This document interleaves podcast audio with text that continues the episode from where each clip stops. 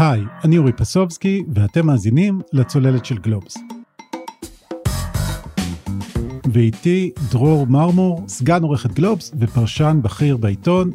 היי דרור. אהלן אורי.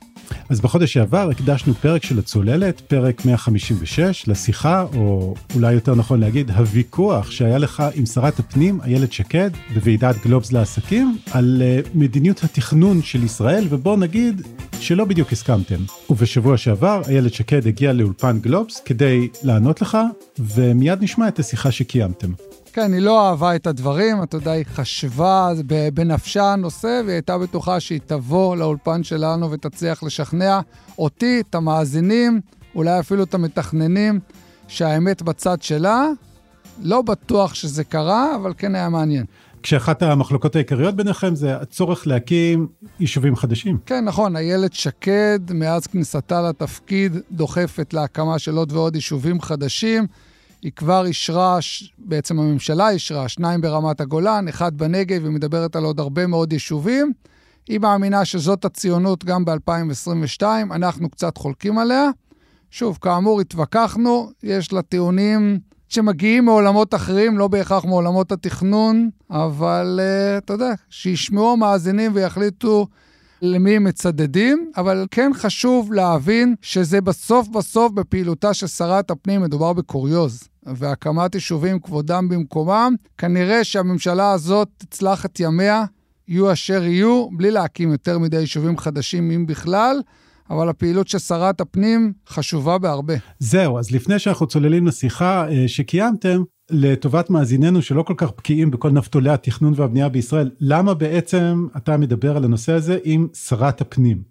אז שרת הפנים אחראית קודם כל על כל ועדות התכנון והבנייה המחוזיות ועל המועצה הארצית שקובעת את מדיניות התכנון בישראל, ומעבר לזה היא בעצם אחראית ושולטת על יותר מ-250 רשויות מקומיות שיש בישראל. כלומר, בסופו של דבר, איך שהחיים שלנו נראים ביום-יום, מוכתב גם על ידי ועדות התכנון, גם על ידי רשויות המקומיות, כשמי שאמורה להשגיח מלמעלה זאת שרת הפנים, ובכלל השלטון המרכזי שלנו.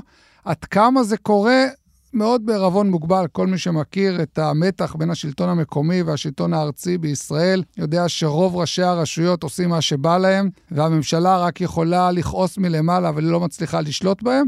גם על זה דיברנו עם איילת שקד, כי היו לה הרבה מאוד תוכניות, יש לה עדיין הרבה מאוד תוכניות להוכיח שהיא הרשות המבצעת ולא כל רשות בפני עצמה. אבל גם שם זה קשה, קשה מאוד, ודיברנו גם על זה. זהו, אז בואו נזכיר מונח אחד אחרון לפני שנקשיב לשיחה, והוא נימבי, שרלוונטי גם בהיבט הזה של הרשויות המקומיות. מה זה נימבי? א', לא רק רלוונטי, אלא סוף סוף מצאנו, אתה יודע, נושא שבו השרה... ואני הסכמנו, ובכלל, אני חושב, רוב מי שישמע אותנו יסכים. אתה יודע, נימבי זה הראשי תיבות המפורסמים, Not in my backyard. מה לעשות שחלק גדול מהבנייה שאנחנו אמורים אה, לבנות ליד הבית, או ליד העיר, או ליד השכונה שלנו, זה לא בהכרח בנייה שכולנו רוצים שתהיה לידינו. ואנחנו מדברים למשל על זה ששנים כבר זועקים במינהל התכנון שצריך להקים עוד שדה תעופה בינלאומי בישראל. הייתה כבר החלטת ממשלה להקים שדה תעופה בעמק יזרעאל, ובכל זאת אנחנו רואים כמה זה קשה, ובינתיים הממשלה אפילו ביטלה את ההחלטה ההיא, מרב מיכאלי כשנכנסה, כי בעמק יזרעאל לא ממש רוצים שדה תעופה שיהרוס להם את הפסטורליות של העמק. אותו דבר הייתה כוונה להקים שדה קטן יחסית בחדרה, גם שם נאבקים שזה לא יקום, ואותו נימבי בעצם זה רעה חולה של הרבה מאוד תוכניות בישראל. זה לגבי שדות תעופה, לגבי תחנות כוח, וזה אפילו לגבי תחנות המטרו, שאמור להיסלל פה בשנים הקרובות. מה בכל זאת היא מתכוונת לעשות כדי שאותו נימבי ילך וייחלש, ונקשיב לרוב הציבור ולא למעטים שזועקים ובולמים בעצמם את אותן תוכניות. גם על זה דיברנו, אני חושב שהיה מאוד מעניין. ובואו נקשיב לשרה, ואגב, זה לא רק התוכניות שלה, אני מקווה גם שנראה את זה ברמת הביצוע. בואו נקשיב לה וניתן לשיחה לזרום. אוקיי, okay, דרור. אז אחרי ההקדמה הזאת, לשיחה שלך והשרה איילת שקד. שלום לשרה איילת שקד. שלום דרור. אנחנו ננסה לדבר היום בעיקר על תכנון ופחות על פוליטיקה, למרות שלצערי, ואולי גם לצערך, זה מתערבב יותר מדי פעמים, אבל נכון. עוד נגיע לזה.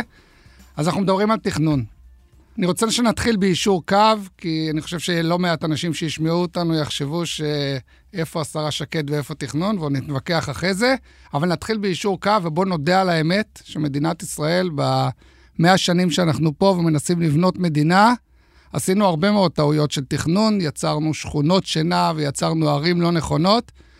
אני אומר מאה שנים שאנחנו פה, אבל את רוב הטעויות, אגב, עשינו דווקא אחרי שהבריטים הסתלקו. אז בואו ניישר קו. מודה על האמת שבאמת בנינו פה יותר מדי יישובים, יותר מדי שכונות לא מתאימות? תראה, זה נורא קל לנסות למצוא רק את הבעיות, כי תמיד כשעושים אז יש בעיות. אני חושבת שמדינת ישראל היא נס גלוי. אנחנו הקמנו כאן ב-73 שנה מדינה עוצמתית.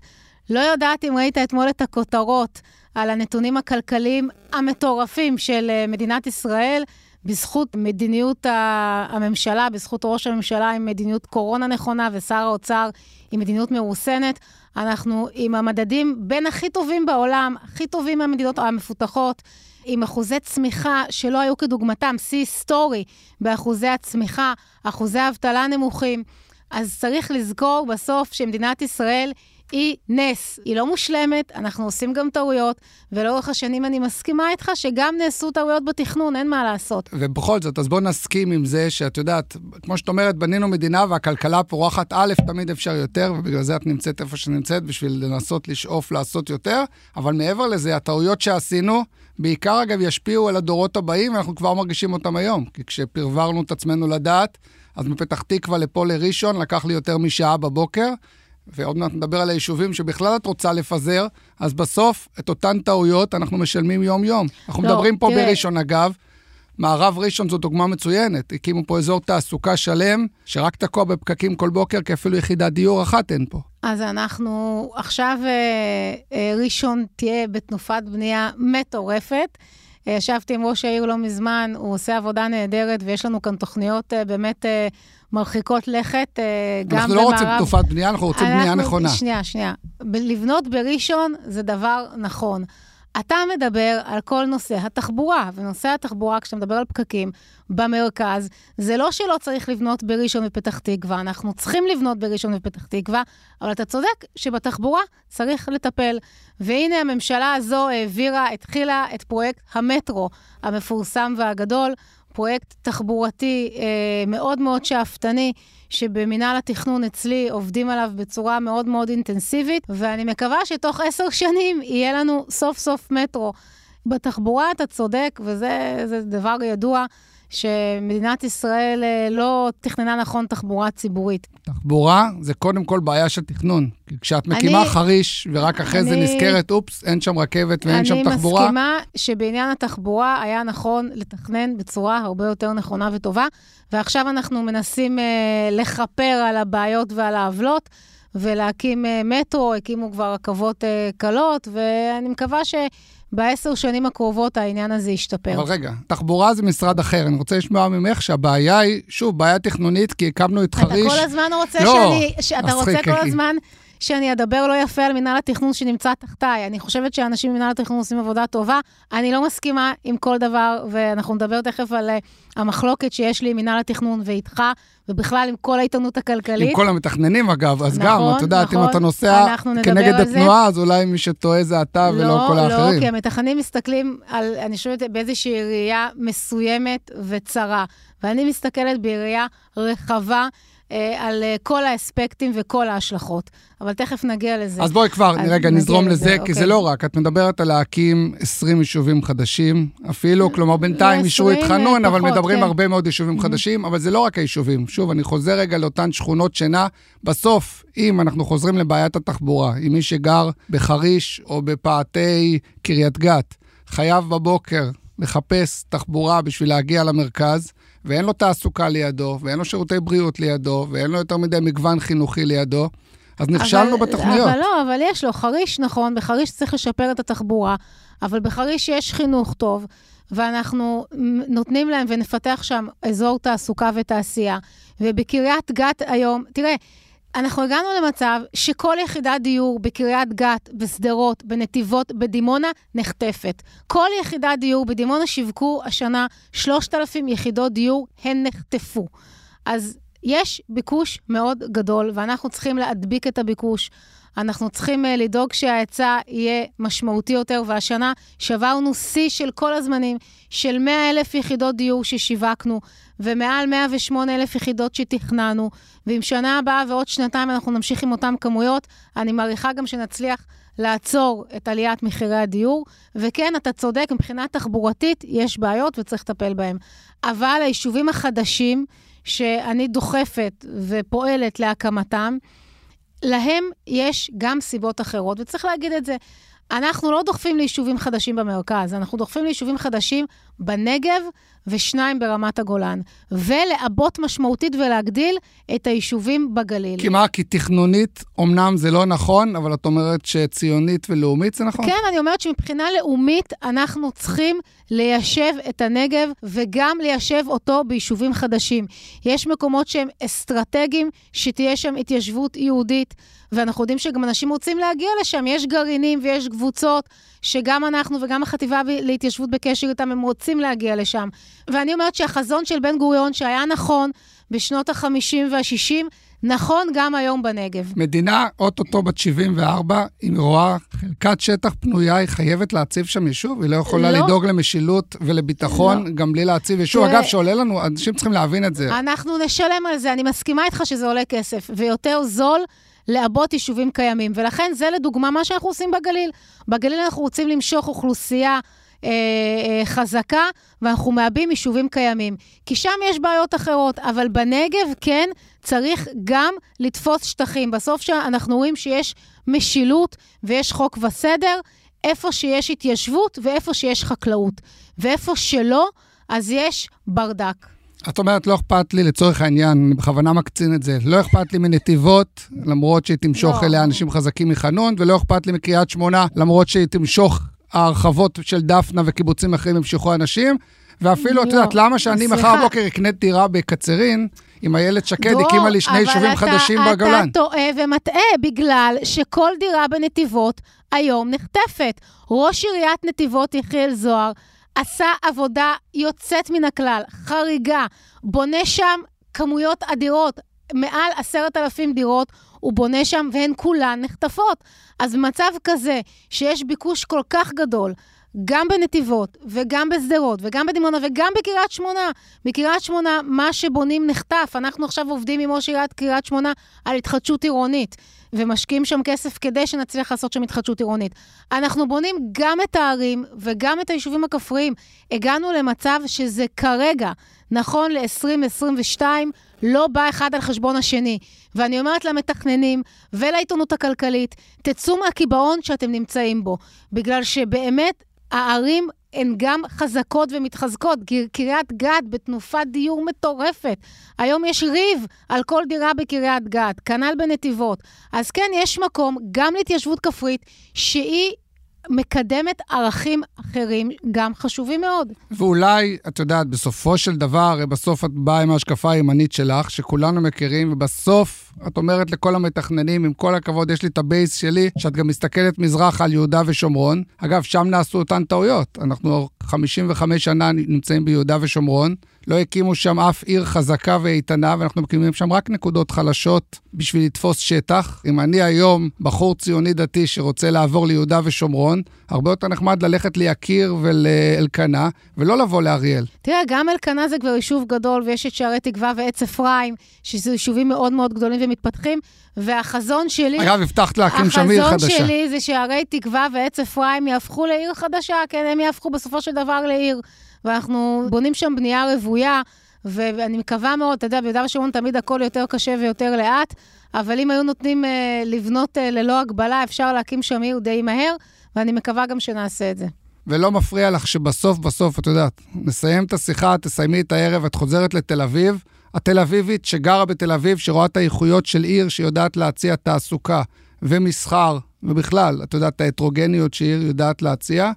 בסוף את שולחת אותנו אני לא שולחת אף אחד, אנחנו מדינה חופשית, כל אחד יקנה דירה ויגור איפה שהוא רוצה. את אחראית על מוסדות התכנון? בסוף המתכננים קובעים איפה נוכל לקנות מחר. אנחנו מתכננים בכל מדינת ישראל, באמת, אנחנו נמצאים בכזאת תנופת בנייה.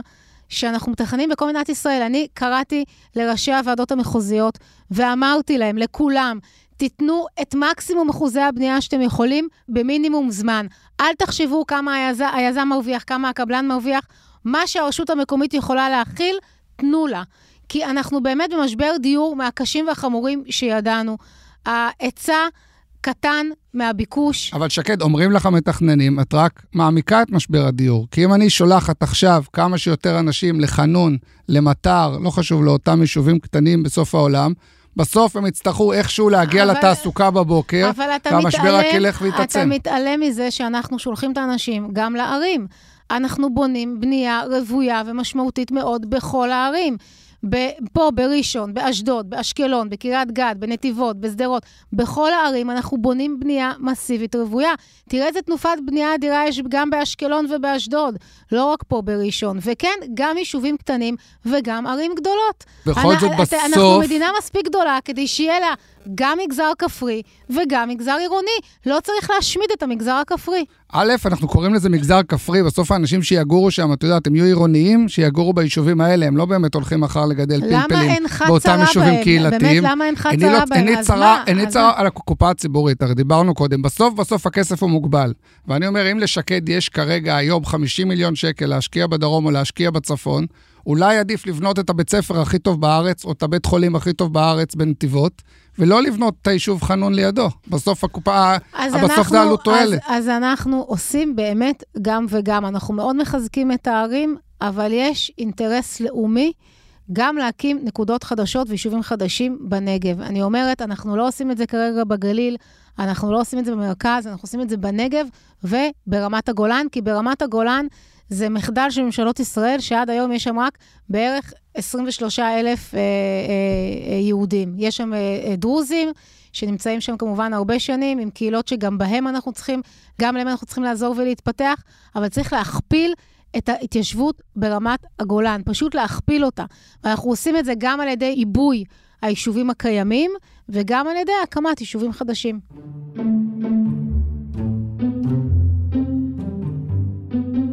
ובואי נדבר רגע, את יודעת, אמרת קודם שגם הערים מתחזקות. בסוף בסוף כל תושב חדש, ואת זה את מכירה כבר, אמרת את זה בקמפיין נכון. הבחירות שלך, כל תושב חדש שמגיע לאבירם דהרי בקריית גת, בסוף אבירם האומלל יצטרך לשלם עליו משהו כמו 7,000 שקל בשנה, הוא ישלם לו ארנונה אולי 1,000-2,000 שקל. כלומר, המשקולת הזאת הולכת ומורידה את היישובים האלה למטה, אתה יודע, מבחינת השירותים שהם יכולים לתת לתושבים. את הבנת את זה כבר בקמפיין הבחירות. אמרת, הארנונה לעסקים גבוהה מדי, הארנונה למגורים נכון. נמוכה מדי. גם בנק ישראל כבר צועק נכון. את זה נכון. שנים. הצהרת הפנים. כמעט עשיתם את זה, אגב, בחוק ההסדרים. איכשהו אתם תמיד נבהלים מה... אולי מהפופוליזם הציבורי. התחלנו איזשהו מהלך בחוק ההסדרים שלא צלח, אנחנו יודעים, אנחנו עובדים על זה. אני עכשיו uh, מקימה צוות שאמור, uh, למרות שכבר היו על זה צוותים, כן? בוא נודה על האמת, שאמורים לעשות את האיזון הנכון. מדינת ישראל, הארנונה לעסקים היא גבוהה מדי. והארנונה למגורים, לפחות בחלק מהמקומות, היא נמוכה מדי. אם תשים לב, אה, בקווים המנחים שאני נתתי לראשי הערים, כמעט, למעט מקרים חריגים, לא אפשרנו להוריד ארנונה, אלא רק להעלות ארנונה. זה לא פופולרי, אבל זאת המציאות, וזה מה, ש, מה שהמדינה צריכה. וזה גם מייצר טעויות תכנון שיהיו בכייה לדורות, כי כל ראש עיר שמגיע לוועדות שלך, נכון, רוצה משרדים. ממציא משרדים ותעסוקה דמיוניים לגמרי, נכון. כי אף אחד לא יצטרך אותם. נכון, וזה משהו חשוב שעשינו בחוק ההסדרים, שעשינו הסבה של בנייני לא משרדים. לא עשיתם הסבה, אמרתם שאפשר להסב, אני עוד לא ראיתי יחידה אחת כזאת. אז בוא נראה, בוא נראה, לא, יש כבר, יש כבר. אני, זה מאוד מעניין, אני מציעה שעוד כמה חודשים תבקש את הנתונים.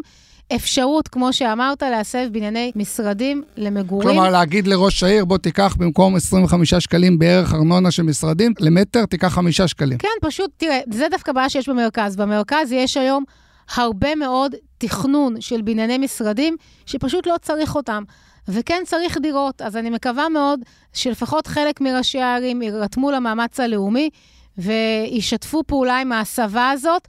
דרך אגב, אנחנו הקמנו גם ועדה קיברנטית שיעמוד בראשה או שלומי אייזר, ראש מטה התכנון, או משרד האוצר, בדיוק כדי... לעקוף את הרשויות המקומיות. בדיוק כדי שאפשר יהיה לעשות את זה גם בלי הרשויות אני המקומיות. אני עוד לא ראיתי שאי אני... פעם השלטון המרכזי הצליח באמת להנחית על הראש של השלטון המקומי. לפחות את המנגנון הקמנו, כי זה באמת אינטרס לאומי. אגב, ותמ"א 38 תוכיח, גם שם אמרת נכון. שסוף סוף חגגת במסיבת עיתונאים. אגב, mm-hmm. שמת את הקרדיט שלך, חלופת שקד, נכון. לתמ"א 38, שמסתיימת באוקטובר הקרוב. נכון. הבטחת שזה ש... יעבור עד סוף נובמבר, אנחנו כן. עכשיו בפברואר. אנחנו בפברואר, זה נמצא כרגע בוועדת הפנים בדיונים אה, בהובלת יושב ראש ועדת הפנים. אני ביקשתי ממנו לסיים את זה עד סוף המושב, שזה עוד שלושה שבועות. ואם הוא לא יסיים את זה בשלושה שבועות הקרובים, אז אני אאריך את תמ"א 38 עד שחלופת שקד תעבור. אם היא לא תעבור במרץ, היא תעבור ביוני. אבל אה, ולמרות ואקום, שהחברים שלך במינהל התכנון יתלשו את השערות, כי הם מתים כבר שהתמ"א הזאת תיגמר. הם צודקים בעניין הזה, אני הלכתי איתם והבאנו חלופה שהיא טובה יותר. בסופו של דבר יש גם אילוצים של הכנסת. אני מקווה מאוד שיושב ראש ועדת הפנים ייתן גז ויעביר את זה. בכל אופן, אני יכולה להרגיע את כולם, לא יהיה ואקום. או שיהיה תמ"א 38 לעוד כמה חודשים, או שתהיה חלופת שקד. ואקום לא יהיה. אוקיי, okay, עכשיו בוא נדבר, את יודעת, אני מדבר על הרשויות המקומיות שבסוף מתנגדות להרבה מאוד תוכניות שאתם מביאים, אבל הבעיית האנימביות הזאת, שאף אחד לא רוצה נכון. אצלו בחצר האחורית את הדברים שכל מדינה צריכה, אנחנו רואים את זה בלי סוף. ממש. ראינו את זה בשדה התעופה שבוטל ב... עמק. אה, בדיוק, גם בחדרה וגם בצפון, שמרב מיכאלי זה אחד ישראל. הצעדים הראשונים שהיא עשתה. אנחנו רואים את זה אפילו בתחנות הכוח, שתל אביב בעיקר דוחפת אותם דרומה, כי כנראה בדרום אפשר. אנחנו רואים את זה אפילו במטרו, שכל שכונה שהחליטה שאולי הבניינים שלה קצת ירדו, או שהערך שלהם ירד, מתנגדים למטרו. בסוף, שוב, ועדות התכנון נמצאות אצלך. אולי כן, לפעמים צריך להגיד לציבור, תחכו רגע בצד, אנחנו יודעים יותר טוב ממכם? הנה, פה אני מסכימה איתך. יש אה, בעיה קשה מאוד אה, של נימבי, שברשויות מקומיות לא רוצות תשתיות אה, לידן בגלל לחץ של תושבים. זה נכון לשדות תעופה, זה נכון לתחנות כוח. יש אגב, הן לגמרי צודקות בדרך כלל, אבל בשביל זה יש לנו ממשלה שאמורה להגיד... מונחות לפתחי באמת כל, כל נושא תחנות הכוח. אה, ואני קיבלתי בעצם אה, שורה של אפשרויות מהוות"ל כדי אה, להחליט היכן להקים את תחנות הכוח, וגיליתי שלכל תחנה יש התאגדות של הרשויות המקומיות הסמוכות אליה. זה המצב, וראשי הרשויות מדברים עם כל השרים ומשפיעים על השרים. והחלטתי להעלות את זה לדיון בוועדת הפנים, לא להצביע כרגע, אלא להעלות לדיון. שרת האנרגיה ביקשה ממני לחכות כמה שבועות כדי שהם יסיימו עבודה אצלהם ויראו לנו בדיוק מה הצרכים. אבל הבעיה הזו קשה, וכאן אני מסכימה איתך, אנחנו, חברי הממשלה, צריכים לעשות מה שנכון עבור כל אזרחי ישראל, לפעמים גם אם זה לא נעים לרשות כזו או אחרת. אבל הנה, תושבי רעננה בטח כבר הגיעו אלייך שהם לא רוצים את תחנת המטרו אצלהם, ותושבי כפר סבא לא רוצים את הדיפו שיהיה אצלם, וכמו שאמרנו, גם השדה תעופה. ותחנות בס... הכוח, תושבי כפר קאסם וראש העין לא רוצים תחנת כוח uh, בראש העין, ותושבי uh, uh, חדרה לא רוצים בחדרה, ותושבי השומרון לא רוצים בשומרון. אבל בדיוק בשביל זה יש רשות מבצעת. אז בשביל זה יש רשות מבצעת, נכון, אנחנו נצטרך לקבל את ההחלטות. הנה, אני מסכימה איתך כאן בעניין ואולי הזה. ואולי באמת יהיה יותר קשה להגיש התנגדויות, מה שגם כן עולה כל פעם כהצעות, גם זה התחיל בחוק ההסדרים, שחשבו שאולי תהיה אגרה על מגישי ההתנגדויות כדי לצמצם אותם. בסוף הפוליטיקאים שלנו תמיד נבהלים מההצעות של עצמם, והולכים מאוד, אחורה. אני דווקא מאוד בעד אגרה על התנגדויות. גם כשרת משפטים הטלתי אגרה על תובענות ייצוגיות, מה שלא היה. אה, אני בעד הטלת אגרה לצמצום הליכים. אוקיי, okay, בואי בכל זאת אה, נפתח, נסיים איפה שפתחנו עם נושא היישובים. יש סיכוי שאת תשתכנעי? לא, אני ממש נחושה. אה, בכל מה שקשור לנגב, ואני אקדם את היישובים אם האלה. אם יבוא השר לביטחון פנים ושר הביטחון ויגידו לך, עזבי, סוף סוף הצבא והמשטרה יודעים להשליט משילות במקומות האלה, אני לא קונה את זה. קחי את הכסף, לא קונה את זה. תשקיע בסוף, אותם. בסוף יישובים, גם בתים, גם חקלאות, אנחנו רואים את זה בנגב בצורה מאוד מאוד בולטת. איפה שיש יישובים, יש יותר משילות וחוק וסדר, ואיפה שלא, זה אזורים מופקרים שמשתלטים עליהם בצורה בלתי חוקית. לכן, בעניין הנגב, אתה לא תצליח לשכנע אותי. שוב, אבל זה קצת הציונות שלמדנו בבית ספר לפני 30 שנה, יש, של טרומפלדור. אנחנו במדינה כבר ותיקה מספיק. יש דברים שעדיין עובדים כמו לפני 30, 40 ו-50 שנה. בסוף אין לזה תחליף. אין לזה תחליף, ואני אומרת לך שוב, בנגב אנחנו צריכים, לנגב אנחנו צריכים לשלוח, למשוך גם אוכלוסי, את כל האוכלוסיות. וגם אוכלוסיות חזקות, וגם אוכלוסיות כפריות, וגם עירוניות. אני גם, אנחנו צריכים לעזור לרוביק דנילוביץ' להפוך את באר שבע למטרופולין גדול מאוד של הדרום, אבל אנחנו גם צריכים אה, להתיישב באזור בקעת ערד ולחזק את ערד גם עם שרשרת של יישובים אחרים, וזה לא בא אחד על חשבון השני. והבחור שיגור בבקעת ערד או שיגור ביישוב חנון, ששוב, או יהיה תלוי ברכב הפרטי שלו, שאנחנו יודעים מה הולך להיות בדרכים, כן. או שיהיה תלוי בתחבורה ציבורית, שגם כשאנחנו מסבסדים אותה במיליארדים, מקס לכל היותר תעבור פעמיים שלוש ביישוב שלו. לא בטוח שאת uh, גוזרת עליו חיים כאלה נהדרים. עובדה שהוא רוצה להגיע לשם. היה עכשיו uh, מכרז בחירן, וניגשו למכרז הזה משפחות, אני עוד לא יודעת כמה ולא יודעת מה התוצאות, אבל אני יודעת שניגשו, ואנחנו מצליחים גם למשוך אוכלוסיות לדרום, לאזור בקעת ערד, שזה אזור לא פשוט. שוב, כתשעה מיליון אזרחים מסבסדים לו את עלויות הפיתוח ואת תסבסד, התחבורה ואת החינוך. אז תסבסד, קצת תסבסד, לא יזיק לך. קצת נסבסד כולנו קצת כמה יישובים בנגב. איילת שקד, תודה רבה. תודה רבה. אז עד כאן הריאיון של דרור מרמור ואיילת שקד, ועד כאן גם עוד פרק של הצוללת. אתם מוזמנים כתמיד לעקוב אחרינו באפליקציית הפודקאסטים המועדפת אליכם, לדרג אותנו גבוה, וגם לשלוח את הפרק לחבר או חברה. את הסיבוב הקודם בדיון בין דרור מרמור לאיילת שקד אתם יכולים למצוא כאמור בפרק 156 של הצוללת, ואם אתם רוצים לשמוע קצת יותר על גורמי העומק מאחורי האירועים באוקראינה, אתם מוזמנים להאזין לפרק 167 של הצוללת, שבו יואב קרני ואסף אוני צוללים להיסטוריה של רוסיה ואוקראינה ומתארים את מאזן האימה הכלכלי מאחורי העימות. תודה לעורך הסאונד ניר לייסט, הילה וייסברג היא עורכת הפודקאסטים של גלובס, אני אורי פסובסקי, להתראות.